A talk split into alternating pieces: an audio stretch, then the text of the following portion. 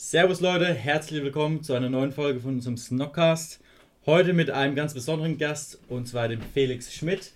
Schon ein lang bekannter Freund von mir. Wir kennen es jetzt bestimmt schon, Felix, 15 Mindest- Jahre. Bestimmt. Ähm, und der Felix hat vor ungefähr vier Monaten sein eigenes Business aufgemacht. Ganz grob, er verkauft Gin. Und ja, Felix, sag einfach mal ein paar Worte. Wer bist du? Wo kommst du her? Wie bist du auf die Idee gekommen? Ja, hi, ich grüße euch. Ähm, ich bin der Felix, Namensvetter quasi. Wir haben vor anderthalb Jahren ungefähr die Idee gehabt, uns selbstständig zu machen, haben dann überlegt, hey, wie, was könnten wir machen? Und dann ist das Ganze aus einer Schnapsidee entstanden. Ähm, ich mache das zusammen mit einem Freund, mit Michi. Wir haben zusammen Abi gemacht.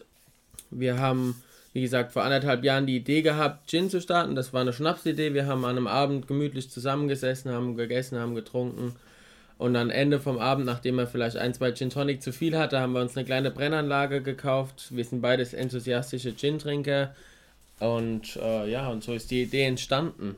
Cool. Und äh, was ist das Besondere an eurem Gin? Ich meine, es gibt ja jetzt unendlich viele Gin-Sorten mittlerweile und es ist ja schon mega das Hype-Getränk äh, in den letzten Jahren. Was macht euren Gin aus? Wie willst du das irgendwie ähm, spezieller machen als andere Gins? Absolut, absolut. Der Gin-Markt wächst momentan riesig, ist auch ein absolutes Trendgetränk. Ähm, wir sind zwei Pfälzer Jungs, die das machen und wir haben uns überlegt, als wir mit dem Ganzen gestartet haben, dass wir sagen, hey, wir wollen irgendwie so ein bisschen unsere Heimat repräsentieren. Und wenn man an die Pfalz denkt, dann denkt man nun mal an den ganzen guten, vielen Wein, ähm, den es bei uns gibt. Und dementsprechend ist unser Gin auf Traubengeistbasis gebrannt. Das unterscheidet ihn echt so zu 90, 95 Prozent aller Gin-Sorten. Der normale Gin entsteht auf Weizenbasis, aus Weizen wird Stärke, Stärke wird Zucker, Zucker wird Alkohol und bei uns passiert das Ganze durch Trauben, was ihn echt so ein bisschen nicht einzigartig, da gibt es noch ein, zwei andere Gins, die das haben, aber schon ziemlich einzigartig machen und zu vielen, vielen anderen Gin-Sorten unterscheidet. Dann haben wir uns natürlich so überlegt, hey, wir wollen so ein bisschen die Pfalz repräsentieren, was passt denn noch so zur Pfalz? Und dann haben wir so das Jahr im Kopf mal durchgespielt und dann ist uns die Mandelblütenzeit direkt in den Kopf gekommen. An der Weinstraße haben wir unheimlich viele schöne Mandelblütenbäume und wenn die dann im März, April das erste Mal blühen, ist es alles bunt. Die Leute gehen wieder aus dem Haus, die Sonne scheint, die ersten Feste beginnen bei uns in der Region. Dementsprechend haben wir Jasminblüte reingemacht, um das Ganze noch so ein bisschen floral zu unterstreichen.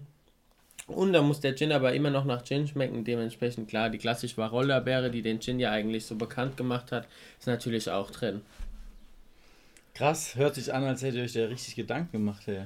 Ja, absolut. Also es war auch ein langer Prozess. Ähm, wir haben uns erst noch, oder bevor wir mit dem Ganzen angefangen, natürlich erstmal in die Thematik eingelesen, überlegt, hey, wo, an welchen Schrauben können wir denn drehen oder wo können wir unseren Unique Selling Position, wo können wir die irgendwie äh, äh, einstellen, beziehungsweise wie können wir das machen, dass wir uns halt echt unterscheiden zu den anderen Gin-Sorten. Ja. Und wenn man Novize irgendwo ist, ist es relativ schwierig. Wir haben uns halt erst überlegt, klar, wo kriegst du Flaschen her? Wer macht dir den Gin? Weil wir haben, haben keine Brennerei oder ein Weingut daheim. Äh, wie machst du das mit Grafikdesign, Etiketten, Versiegelung, Verschlüsselung? Was gibt es alles für Richtlinien für den Gin? Ganz viele Fragen am Anfang gewesen, wo man sich erstmal durchwühlen muss. Okay, und die ersten Schritte waren dann erstmal so, ähm, sich einen Expertenkreis aufzubauen von den ganzen äh, Fragen, die du gerade gestellt hast. Sprich, wo kriege ich den Ansprechpartner her, der mir den Gin machen kann oder die Rezeptur? Wo kriege ich den Ansprechpartner her, der mir äh, die Flaschen zur Verfügung stellen kann? Genau, Stimmt. das waren dann alles so Schritte, die dann nach und nach gekommen sind und auch sehr zeitintensiv waren. Man muss sich das so vorstellen, man muss immer drei, viermal mindestens nachfragen, um eine zufriedenstellende Antwort irgendwo zu bekommen, wenn man sich nicht auskennt, wenn man nicht gleich die richtigen Leute an der Hand hat, wo sagen kann, hey, geh, geh zu dem, da bist du gut aufgehoben. Ja. Ähm, zum Beispiel mit dem Rezept war es so, wir haben dann erst ähm, bei Michi im Garten ein bisschen für uns gebrannt, haben uns natürlich, wie gesagt, in die Thematik eingelesen, die Metro leer gekauft mit Kräutern, Obst, Gemüse, alles, was es so gibt, haben dann vier, fünf Mal selbst gebrannt. Haben dann schon mal so eine Idee gehabt, wo es hingehen soll. Und dann haben wir mit dem Thomas Sippel jemand gefunden, der gesagt hat, hey Jungs, ich helfe euch da ein bisschen. Ähm, ich stelle euch eine Basis zur Verfügung und darauf aufbauen, tun wir zusammen was entwickeln. Und das hat dann noch ungefähr dreimal, also wir haben dann zusammen dreimal gebrannt, bis dann letzten Endes das Endprodukt rausgekommen ist. Okay. Wie lang war der gesamte Prozess von, wir hatten unseren Abend, wo wir ein paar Schnäpse zu viel getrunken haben und auf die Idee gekommen sind, bis das Produkt ist jetzt fertig und äh, verkaufsbereit? Also wir haben letztes Jahr im Oktober angefangen zu verkaufen. Das war ein Sonntag, glaube ich. Ja, Sonntag, Anfang Oktober. Letztes Jahr haben wir angefangen zu verkaufen. Und das hat ungefähr ein gutes Jahr gedauert, bis wir zum Verkaufsstart gekommen sind. Das hat mehrere Gründe gehabt. Zum einen haben wir uns ein Flaschendesign patentieren lassen woran wir am Anfang ganz lange gearbeitet haben, um das zu verwirklichen, was letzten Endes leider an den Kosten gescheitert ist. Dann ist Michi momentan noch in Amerika, dementsprechend ist Kommunikation ein bisschen schwieriger, in Anführungszeichen, einfach dahingehend, dass wenn ich schon meinen halben also er Tag... Er ist dauerhaft dort? Er ist bis, er kommt jetzt im Ende Februar wieder zurück, aber das Jahr war er komplett dort. Okay. Ähm, sprich, mit Kommunikation ist es halt einfach ein bisschen schwierig gewesen, zu sagen, hey, ähm, wenn ich meinen Tag eigentlich schon fast erledigt hatte, Jetzt ist Michi, geht's bei ihm erst los und auch gerade so mit Kunden und so, die dann morgens eine Mail schreiben, wo du dann eigentlich antworten willst, ja, dann willst du dir natürlich auch Gedanken darüber machen, ist es wirklich das Richtige, ist das für mich das Sinnvolle, wo ich sage, hey, dahingehend oder tue ich die Zusammenarbeit intensivieren, das sind alles so Sachen, die dir dann erst mit Michi ab oder wo wir dann halt erst intern abgestimmt haben. Dann hat jeder vielleicht noch mal ein bisschen Bedenkzeit gedauert. Dementsprechend kann man sich vorstellen, dass wenn wir morgens dann eine Mail bekommen haben, dass wir erst frühestens am nächsten Morgen erst zurückgeantwortet mhm. haben. Und sowas verzieht sich, also sowas zieht sich dann halt einfach. Wie ist eure Verkaufsstrategie? Worüber, was ist euer Vertriebskanal? Seid ihr online? Seid ihr nur in, in Stores? Wie habt ihr das gehandhabt? Also uns war es wichtig, ähm, für den Anfang kein, Ma also was heißt, man spricht ja immer vom Massenprodukt oder vom äh, Qualitätsprodukt. Uns war es ganz wichtig, ein qualitativ hochwertiges Produkt ähm, zu entwickeln mit dementsprechendem Design, mit dementsprechend äh, alle Kanäle oder Läden, wo wir repräsentiert werden sollten, sollten das Ganze auch widerspiegeln. Mhm. Dementsprechend haben äh, wir unser Hauptaugenmerk am Anfang über, auf Social Media gerichtet. Es ist halt nun mal einfach die günstigste Plattform, um die meisten Leute zu erreichen. Dementsprechend sind wir auf Facebook und Instagram vertreten, wo wir viel Werbung machen. Und das sind für uns auch und die Werbung Haupt für euren eigenen Online-Shop oder? Der Online-Shop, der ist momentan in der Mache, der kommt ungefähr in drei bis vier Wochen hoffentlich raus. Da sind wir momentan dann auf Hochdruck am Arbeiten, damit wir das hinbekommen. Okay, sprich über Social Media wolltet ihr erstmal einfach. Genau, Recognition. Genau, Recognition erreichen, dass die Leute irgendwie mal in Touch kommen mit der Marke dass wir überhaupt wissen, okay, Delirium, das ist ein Gin. Ähm, das war so die Grundintention. Und dann sind es natürlich, klar, Fachhändler, die für uns immer sehr interessant sind, ja. Gastronomie und natürlich auch der Endverbraucher direkt. Um es dem Endverbraucher natürlich so einfach wie möglich zu machen, sind wir jetzt momentan an diesem Online-Shop, ja. dass man mit ein, zwei Klicks einfach seine Flasche bestellen kann und die dann ganz bequem nach Hause geliefert bekommt.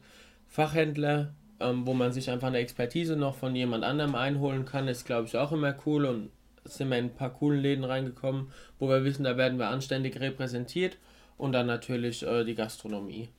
Okay, wo ist das größte Potenzial für euch? Oder wo habt ihr bis jetzt den meisten Absatz? In welchem Gebiet?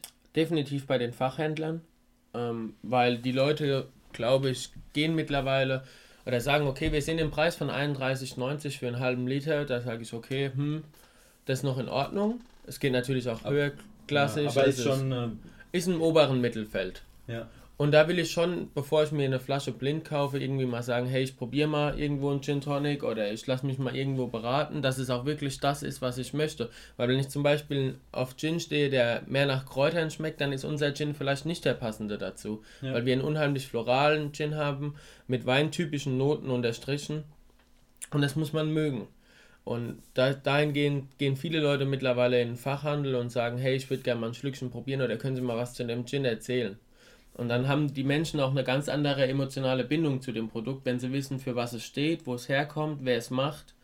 Da ist einfach schon so ein bisschen Emotional Attraction ist hier so das Stichwort.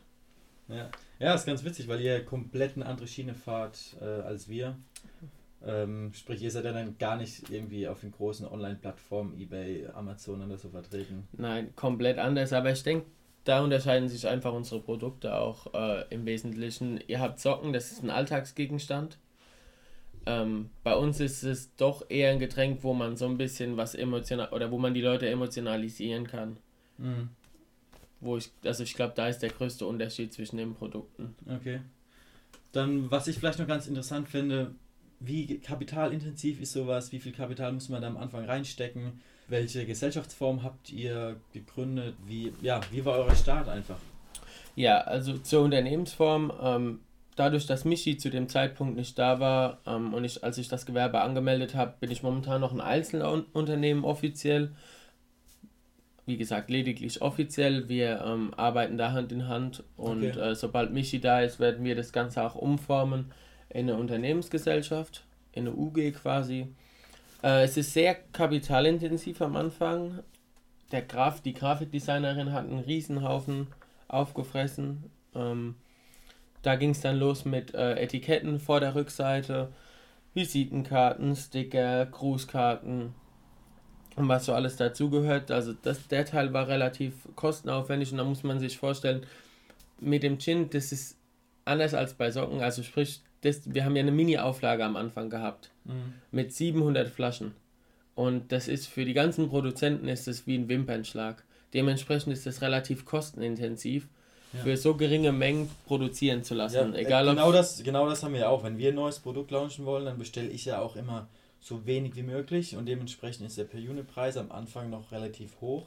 Absolut hoch. Und das ist bei den Flaschen bzw. beim Gin nichts anderes. Ähm, man muss überall in Vorkasse treten. Ja. Das ist auch eigentlich ein ziemlich nerviger Punkt. Flaschen, Etiketten, Verkorkung, das sind alles, wie gesagt, geringste Stückzahlen, mit denen wir am Anfang äh, arbeiten. Dementsprechend ist das alles relativ kostenintensiv. Dann der Gin selbst ist natürlich ein Hauptkostenfaktor. Ja. Wir machen das mit Thomas Sippel und der hat uns auch wirklich ein super Angebot gemacht für den Gin, den er uns da kreiert hat. Absolut, aber es ist nun mal trotzdem ein sehr hoher Kostenfaktor.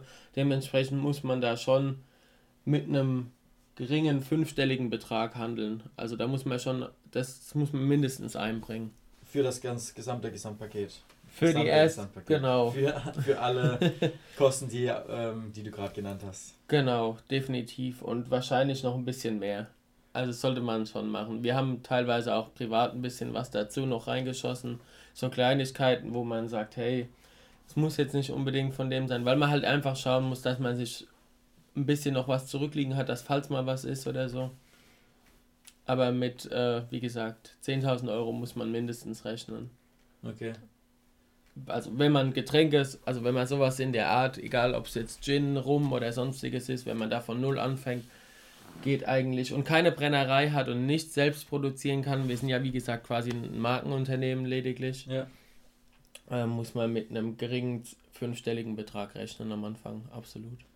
Krass, das ist schon heftig. Also im Vergleich zum Amazon FBA-Business, wo man ja, wenn man jetzt keine UG gründet und dann keine Gründungskosten hat, sondern das als Einzelperson macht, kann man da mit ja, 2000 Euro bestimmt das erste Produkt launchen. Absolut, absolut. Das ist halt hier einfach, weil halt, wie gesagt, der Inhalt einfach schon so kostenintensiv ist, dann das Design. Dann willst du natürlich ja noch ein bisschen was zurücklegen für Sponsoring, ähm, dass du da ein cooles Event am Anfang machst, wo du natürlich ja. alles drauf bezahlst. Also dahingehend ist es halt schon deutlich kostenintensiver. Ja, okay.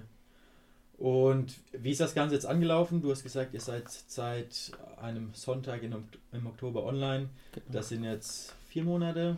Ja, knapp vier ähm, Monate. Ähm, wie sind die ersten Verkäufe angelaufen? Wie macht sich der Cashflow? Gibt es schon eine Nachbestellung? Ähm, ja. Ja, also es hat sich, wir waren selbst überrascht. Wir hatten uns am Anfang das relativ kleine Ziel gesetzt, jeden Tag eine Flasche zu verkaufen. Über den Punkt sind wir dann jetzt doch schon weiterhin weg, ähm, Gott sei Dank. Äh, unsere erste Charge war Anfang, Anfang Mitte Januar war komplett ausverkauft, die ersten 700 Flaschen, sprich wir handeln jetzt schon mit der zweiten, was uns natürlich irgendwo stolz macht. Wir haben, Wie viele Einheiten habt ihr bei der zweiten Charge gekauft? Haben wir nochmal 700. Nochmal 700. Genau, ähm, was uns natürlich stolz macht. Wir wissen aber auch, dass wir das beste Quartal erwischt hatten in, mit dem Verkaufsstart. Sprich, Weihnachten stand vor der Tür, Silvester, da haben viele Leute gekauft klar, Cashflow ist immer so eine Sache. Das Ding finanziert sich momentan halt so ein bisschen von selbst jetzt mittlerweile. Ja. Sprich, wir müssen nichts mehr privat, privat. dazu äh, schießen. Ja, das, das war am Anfang. Absolut. Ähm, es finanziert sich momentan selbst. Die Ideen für 2018 sind riesig. Es sind ganz viele Sachen, wo wir geplant haben, wo wir sagen, hey, das wollen wir machen, das müssen wir machen, äh, um uns einfach weiterzuentwickeln und um das Ganze einen stetigen Wachstum zu verleihen. Ist natürlich kostenintensiv, dementsprechend äh, Cashflow wir haben, wir können weder was horten auf unserer auf dem Bankkonto noch sonstiges. Also das wird alles direkt wieder reinvestiert. Alles, was ja. entbehrlich ist und was wir nicht für irgendwelche fixen Kosten benötigen, wird alles wieder direkt reinvestiert. Ja, so muss es ja meiner Meinung nach am Anfang auch sein. Absolut. Ähm, schon Gedanken gehabt, irgendwann mal eine Bank anzusprechen, Fremdkapital aufzunehmen, um das Ganze noch äh, ja, eine Nummer größer aufzuziehen, vielleicht noch ein, zwei Produkte mehr an den Start zu bringen? Ähm, war absolut schon mal Thema ähm, in der Diskussion zwischen Michi und mir. Ähm, ist jetzt aber für das erste Jahr, also für 2018 rechnen wir als erstes komplettes Jahr so mal noch nicht geplant. Wir möchten uns, wie gesagt, 2017 war für uns der Verkaufsstart, die zwei, drei Monate. Ähm, 2018 das erste komplette Jahr. In diesem Jahr möchten wir uns ähm, die ersten neun Monate bis zehn Monate komplett auf den Gin fokussieren, okay. weil wir sagen, ähm, wir möchten jetzt nicht auf die Schnelle ein zweites Produkt auf den Markt bringen, wo die Leute aber noch gar nicht wissen, Delirium, was bedeutet das oder sonstiges. Wir ja. wollen erstmal einen Bekanntheitsgrad schaffen. Und wenn viele Leute wissen, okay, das steht für einen Hochqual also für einen coolen Gin, mit einem coolen Design, mit einem coolen Marketing und hey, da kann ich mir problemlos Gin kaufen, der schmeckt mega cool, der schmeckt mega geil, dann ist, die, ist der Gedankengang schon irgendwann da, ein zweites Produkt zu launchen.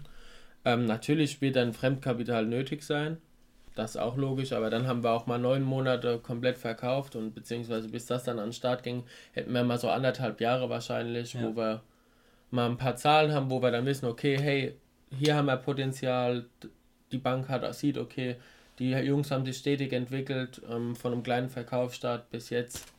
Und das okay. ist schon die Intention.